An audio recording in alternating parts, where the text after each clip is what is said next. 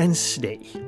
At slå en tone, en stemning an, at fortælle en historie, at prøve at forstå og at sige sin mening. Forfatteren og journalisten Jacques Berg sidder parat til at læse uddrag af tredje bind af de korte tekster, han i årvis dagligt har nedskrevet om verdens gang set fra hans landsby i Luberon i Sydfrankrig. Vi er med bind 3 nået frem til perioden 2017-2019.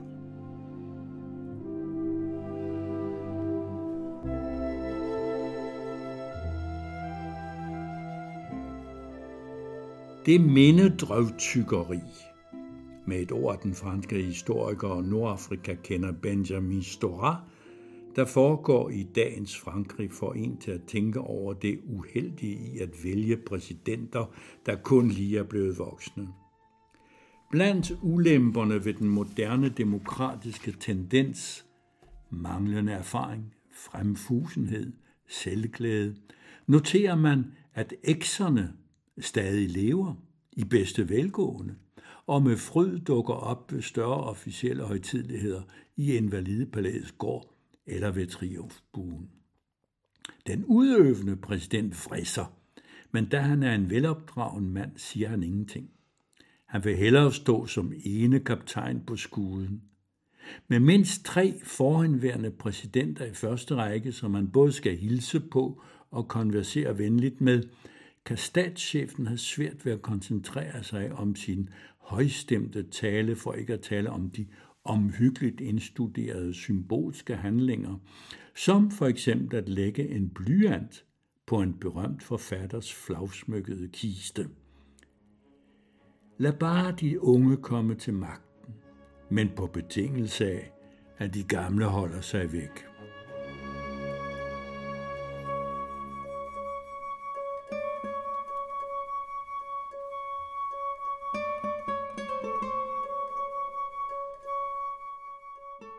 Den litterære mode går og kommer.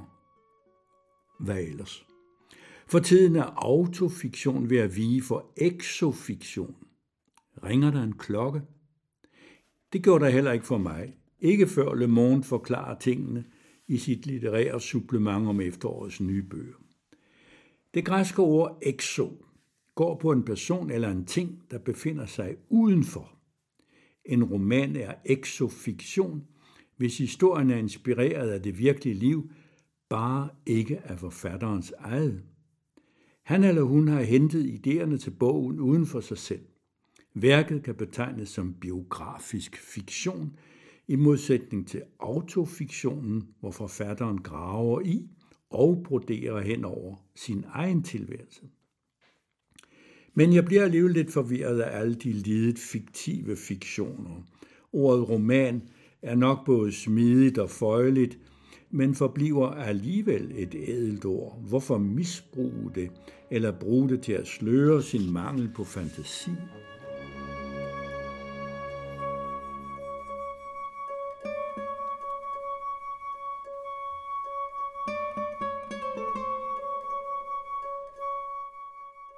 Lad os læse noget ordentligt. Orlando af Virginia Woolf fra 1928. Den omstændighed, at hovedpersonen i Søvne glider fra Orlando til Orlanda, for nu ikke at citere Wolf, er mindre væsentlig end selve den rejse gennem flere århundreder, som forfatteren sender sin heldinde ud på, og dermed også læseren. Volden på kronologien glider helt naturligt ned, og der kommer en fantastisk beretning ud af det, hugget i virkeligheden, den magiske nemlig hvad der forekommer med at være en romans egentlige område og anlæggende. Den unge raffinerede adelsmand Orlando, en af den ildelugtende dronning Elisabeth den Førstes favoritter, bliver udnævnt til hendes majestæts ambassadør i Konstantinopel, hvor han lever det store liv, og samtidig fornedrer sig i selskab med nogle cigøjnere. Det er sammen med dem, at han en skønne morgen vågner som kvinde. De næste fire århundreder oplever hun adskillige eventyr rundt omkring i Europa, fastlandet. Vi følger hendes forskellige projekter og fortvivlede stunder, hendes litterære forsøg, hun skriver på det samme digt hele sit liv, lige til 1920'erne Roaring Twenties, hvor krigen 1418 allerede var svanger med den næste, og Orlando bor i London. Orlando er en forrygende, åndfuld rejse gennem tid og rum, samtidig en indirekte biografi, forfatterens eget ord er fantastical, over en god ven, Vita Sackville West, Lady Nicholson, femme de lettre af den finere portion. Digterindens, essayisten, romanforfatteren, biografen, oversætterens og den berømte havedames flamboyante liv udgør bogens usynlige ledetråd. Dame Sackville går sikkert over i historien takket være Orlando og sit intime forhold til Wolf, mere end som forfatter. Er det så autofiktion eller exofiktion? Hvad kan være mere ligegyldigt? Det væsentlige er jo ikke at vide, hvor meget Virginia Woolf har lavet sig inspirere af sin veninde og elskers overstrømmende liv, men om man som læser lader sig rive med af de eventyrlige begivenheder, der gør bogen til et mesterværk i og uden for tiden. Tag bare en scene som den i London i begyndelsen af det 17. århundrede, hvor Orlando, på det tidspunkt stadig en mand, forelsker sig i hovedkuls i en fantasifuld ung kvinde fra Moskva, den forræderiske Sasha. Det sker under en middag, som kongen giver ud på den tilfrosne Themsen flod. Sasha beder ham række sig saltet, og det er nok til, at han bliver hed af begær. Passagen er fuld af en egen vild erotik af poesi og menneskelig dybde. Den er virkelig strålende og billeddannende i en grad, der ville få alt, hvad en film man kunne få ud af den, til at hænge langt bagud. Måske. Men hvad med Wolf og kvindens vilkår, tænker min læser her. Det er vel ikke gået hen over hovedet på manden, eller hvad? Er det ikke bogens afgørende dimension? Mit ydmyge svar er. Det kommer an på læseren af Wolf altså. Flere generationer af feminister har slugt Wolfes gennemborende analyser og skarpe observationer af kønnenes indbyrdes forhold. Denne helt anderledes bog indeholder side op og side ned om de to køns kontraeksistens, deres komplementaritet og gensidige tiltrækning, deres uafladelige fight og afhængighed af hinanden, deres fælles behov for ømhed og den lotta continua, som den dominerende han forårsager. Kort sagt, om deres skæbne sammen, som bestandigt står til fornyelse, om den umulige drøm om en fusion mellem kvinden og manden, den, der siden tidernes morgen har drevet menneskehedens historie fremad ved at skubbe den bagud. Så auto eller exo sludder og vrøvl. Vis mig den roman, der ikke er tærsket ud af forfatterens indre og af hans erfaringer fra livet omkring sig. Hans syner.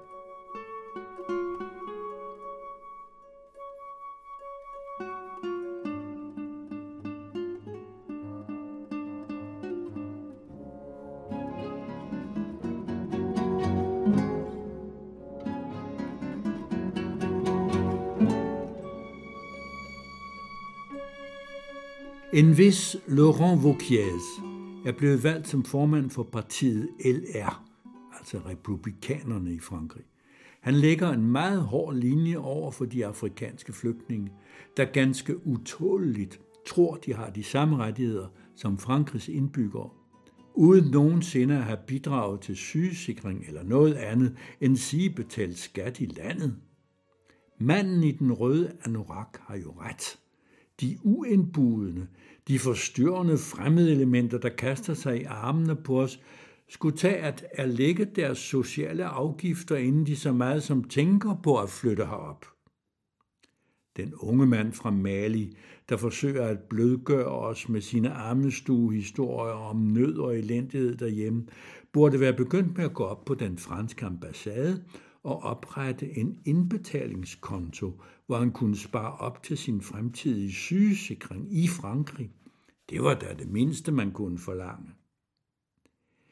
Det har ingen rigtig tænkt på før Laurent Vauquiez. Der ligger ellers der lige for næsen af os en kilde til at finansiere udlændingepolitikken, og som det ville være tosset ikke at udnytte. Underskuddet på det socialpolitiske område, venner. Tænk på det. Og som alle ved, orden i regnskaberne styrker sammenholdet. Hans berømte røde anorak kan vendes. Den er blå på den anden side. Han skal nok komme frem, den unge mand.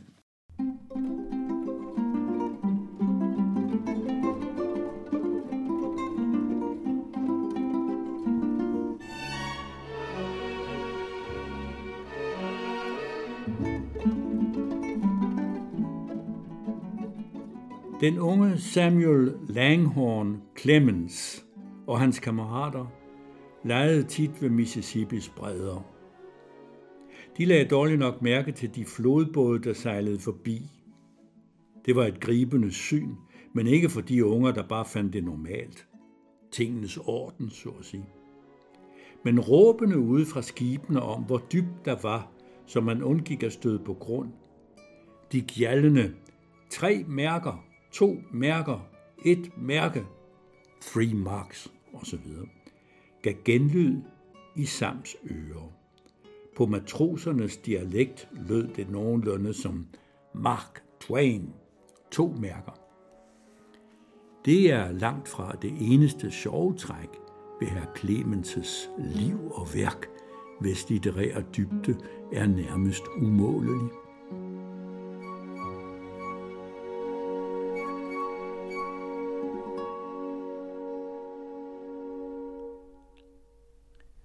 Musikken var stykker for guitar og orkester af Erik Satie og Claude Debussy, spillet af Gerald Garcia med den tjekkisk-slovakiske republiks symfoniorkester under ledelse af Peter Breiner. Jesper Tang til ret lækker anslag.